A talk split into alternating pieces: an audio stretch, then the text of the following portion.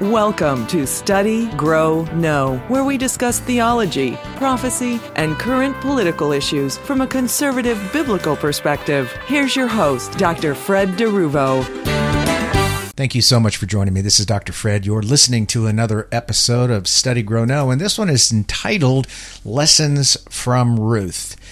You know, there is so much there in this short book for the Christian to appreciate. God's grace and love is clearly evidenced throughout as an example to us and is so far beyond, I think, really our ability to fully appreciate. And when we realize how undeserved we are to be the objects of His love and grace, it makes that book that much more precious to us. Now, the book of Ruth is actually set during the fairly dark days and turbulent times of the book of Judges, Ruth 1 1, possibly written by Samuel. There are so many things that happened in Israel during this time that appears to make us think that Israel didn't deserve any grace from God at all. I mean, at least as a nation. However, there were individual Jews who loved and worshiped God and who also lived morally upright lives as best they could, doing their best to remain obedient to God in these dark times. Now, this allowed them to continue in fellowship with God, which, by the way, should be the daily goal of every Christian, shouldn't it? But by far, it seems that a general spiritual malaise covered the entire land of Israel during the time of the judges. Now, this isn't really unlike today, in my opinion. I mean, there is a growing darkness coming to the fore throughout the world today. It is so because of the push of satanic forces through individuals and groups of people who are thoroughly opposed to God. And these blasphemers are solely motivated by the evil enveloping them, having given themselves over to it.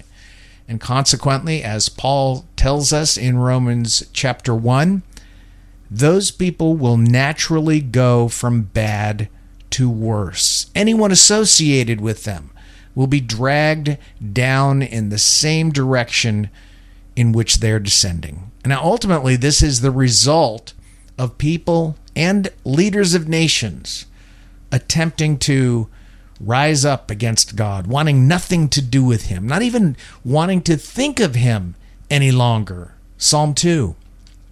And it is clear that God eventually throws them over to their desires, giving them what they seek. That's tragic, but it is happening now as it happened in the book of Judges and many times throughout history.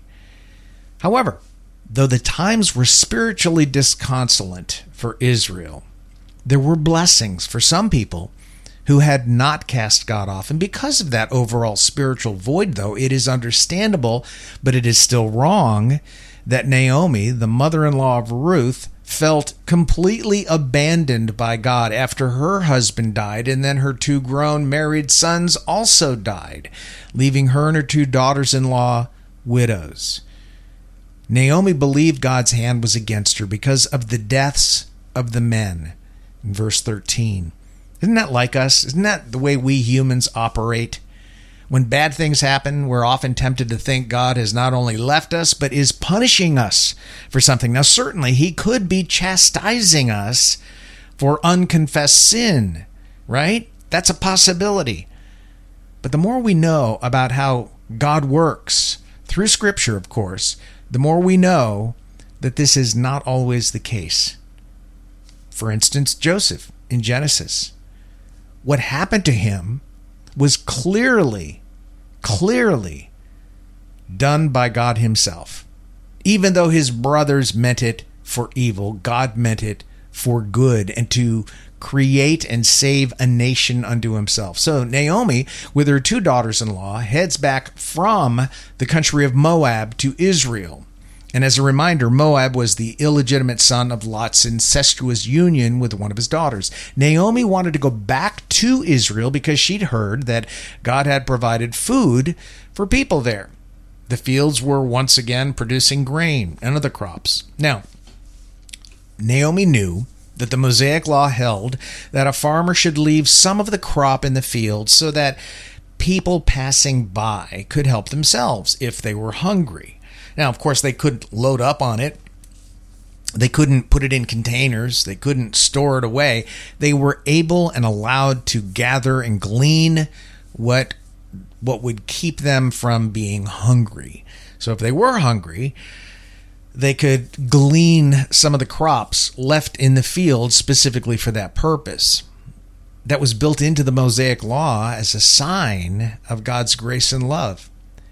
Naomi knew that if God was indeed blessing the people of Israel with good crops, there would be excess left in the fields for gleaning.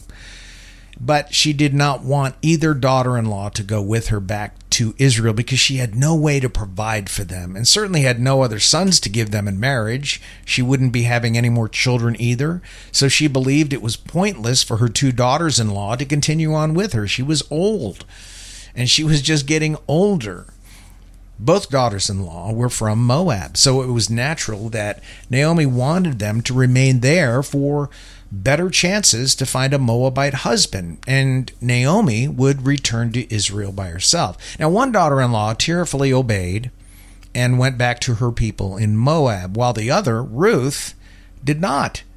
Her strong wishes were expressed and her comments to, Naomi are often used in marriage vows. Matter of fact, they were used in the marriage vows of my wife and I. Whither thou goest, I will go, and where thou lodgest, I will lodge. Thy people shall be my people, and thy God my God. Ruth 1 16b. Now, this dedication and commitment so moved Naomi that she relented and she allowed Ruth to remain with her. It is interesting that once they arrived in Israel, Naomi seems to want to help Ruth find a husband. It's obvious that Naomi had grown to love Ruth as a daughter, not just a daughter in law. She did not want Ruth to be alone. She felt a responsibility to help her get settled. So, chapter 2 introduces the kinsman redeemer concept that had been set up in the Mosaic Law for situations when a man dies and leaves a wife without any children. Now, in this case, the Redeemer was to marry the widow and have children with her so that her first husband's name and progeny are carried on in Israel. And this often included land earmarked for the deceased husband who had it in his possession. Now, one such kinsman redeemer is introduced in chapter 2, verse 3 by the name of Boaz. Now, interestingly enough, we learn that Boaz comes from Bethlehem, verse 4. He has workers called reapers who work for him and gather the crops, and uh, he oversees their work. Ruth had already arrived to Boaz's field and had asked those reapers for permission to glean. She really didn't need to ask permission, but she was being polite. She wanted to be honorable. Verse 7 tells us what a hard worker Ruth was and was not afraid to work in the fields. Now, once Boaz took notice of Ruth, it's clear that he wanted to protect her. Verses 8 and 9. Then said Boaz unto Ruth, Hearest thou not, my daughter? Go not to glean in another field, neither go from hence, but abide here fast by my maidens. Let thine eyes be on the field that they do reap, and go thou after them. Have I not charged the young men that they shall not touch thee? And when thou art thirst athirst, Go unto the vessels and drink of that which the young men have drawn. Interesting. Now, calling Ruth daughter here was really, of course, a sign of respect and indicates also that Boaz was not in Ruth's age bracket. Now, as a result, Boaz's words to her, as a result of what he said, Ruth falls at his feet in appreciation for his kindness. She understands that Boaz is trying to protect her by letting her know that she should remain in his fields where she can be protected. Being in another field might put her at risk where she might easily be harassed or even physically abused. Boaz also orders his own workers to leave her alone and ensure that she's not bothered, but to keep a careful eye on her. Now, Boaz is obviously concerned for Ruth's safety, which also signifies the dark times during Israel's history then. Now, as we further learn, Boaz, he seems drawn to Ruth already. I'm sure many of us know what love at first sight is like, right?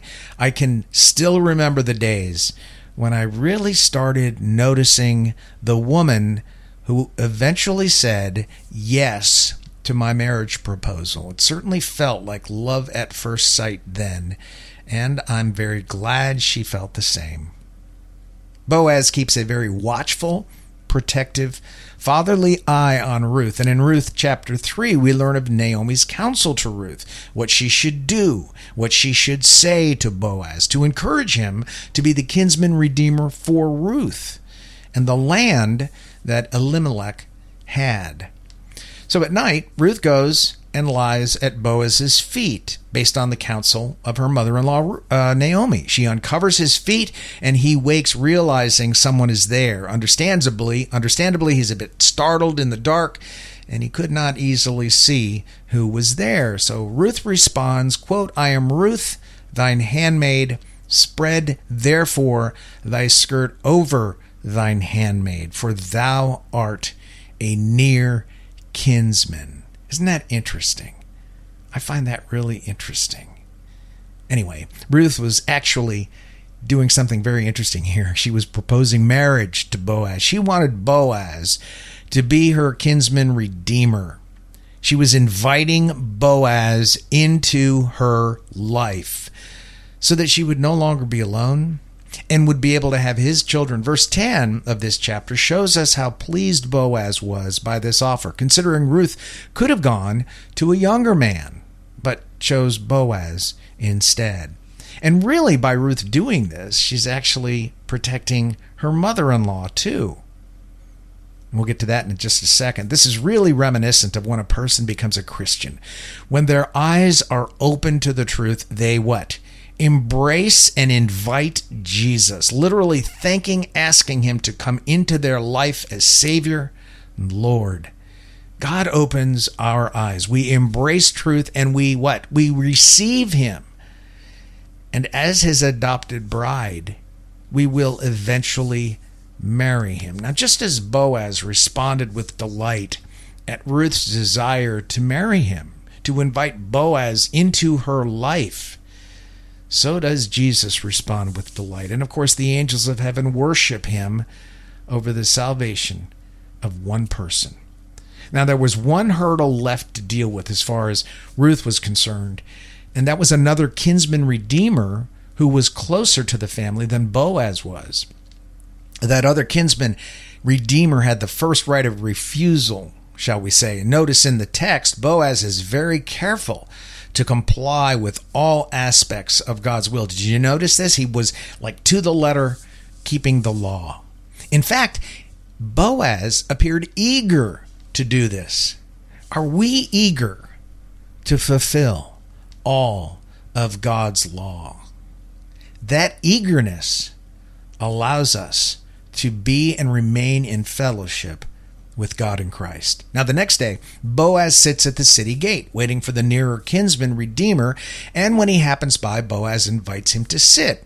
The man does so, and then Boaz invites ten men of the city to also sit and listen and watch the proceedings and then be able to testify that all was done according to the law. The ten men would be legal witnesses to the transaction that Boaz hoped to enter into with this kinsman redeemer. So initially, the kinsman redeemer, the nearer one, says he will redeem Naomi's claim because he thought that it merely involved redeeming the land that belonged to Elimelech, Naomi's deceased husband. Now, when Boaz tells the nearer kinsman that he would also have to take Ruth as his wife, he states he's not in the position to do that. So he legally passes his rights as kinsman redeemer onto Boaz. This is signified by passing his sandal to Boaz. The ten men of the city verify the business arrangement, and everyone goes their way. Now, Boaz is now legally able to redeem Elimelech's land and marry Ruth at the same time, redeeming not only Ruth, but Naomi from their situation. Nothing Nothing will keep Boaz from completing the agreed upon transaction. Um, chapter 4, verse 13 says So Boaz took Ruth, and she was his wife. And he, when he went into her, the Lord gave her conception, and she bare a son. Naomi remains Ruth's mother in law, even though her two sons had died and Boaz is not her flesh and blood. Naomi becomes the grandmother of Ruth's and Boaz's son, roughly, you know, a year later.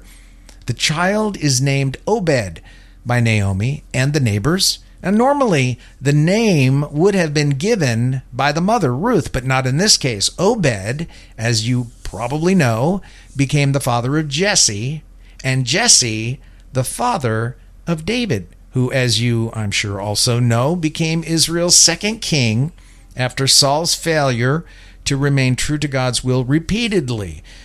Unfortunately, in his arrogance, Saul essentially did exactly what Lucifer, Satan, did by elevating himself over God.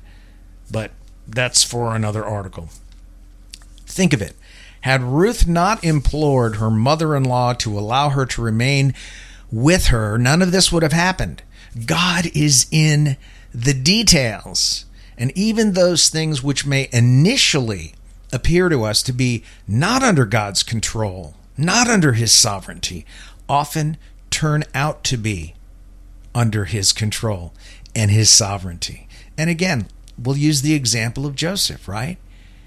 What God meant for good, the brothers meant for evil, but God wins. God gets His way in spite of the evil desires of Joseph's brothers. Now, Ruth, this is also fascinating. A Gentile from Moab is quote unquote redeemed by a Jewish man, Boaz. Ruth represents the church, largely Gentile, redeemed by Jesus. What is also very interesting here is the fact that we know Jesus ultimately comes from the Davidic line, doesn't he? We know that. But consider, though, that the union of Boaz in Ruth is a union of an Israelite Jew and a Moabite Gentile. What this means is that within Christ's own lineage, there is a Gentile component. Isn't that fascinating? There's just so much here in this short four chapter book of Ruth to cover in one article, but I hope what I presented sets you digging. God woos those who ultimately come into his church as his bride, just as Boaz wooed Ruth, as Boaz cared for and redeemed Ruth. So does Jesus care for and redeem us. May the Lord bless you with this knowledge and information from His Word. And I pray that God will open your eyes to show you how blessed you are in Him. Until we meet again. You've been listening to Study, Grow, Know with Dr. Fred DeRuvo. Please join us each week for new broadcasts that deal with theology, prophecy, and political issues from a biblical conservative perspective.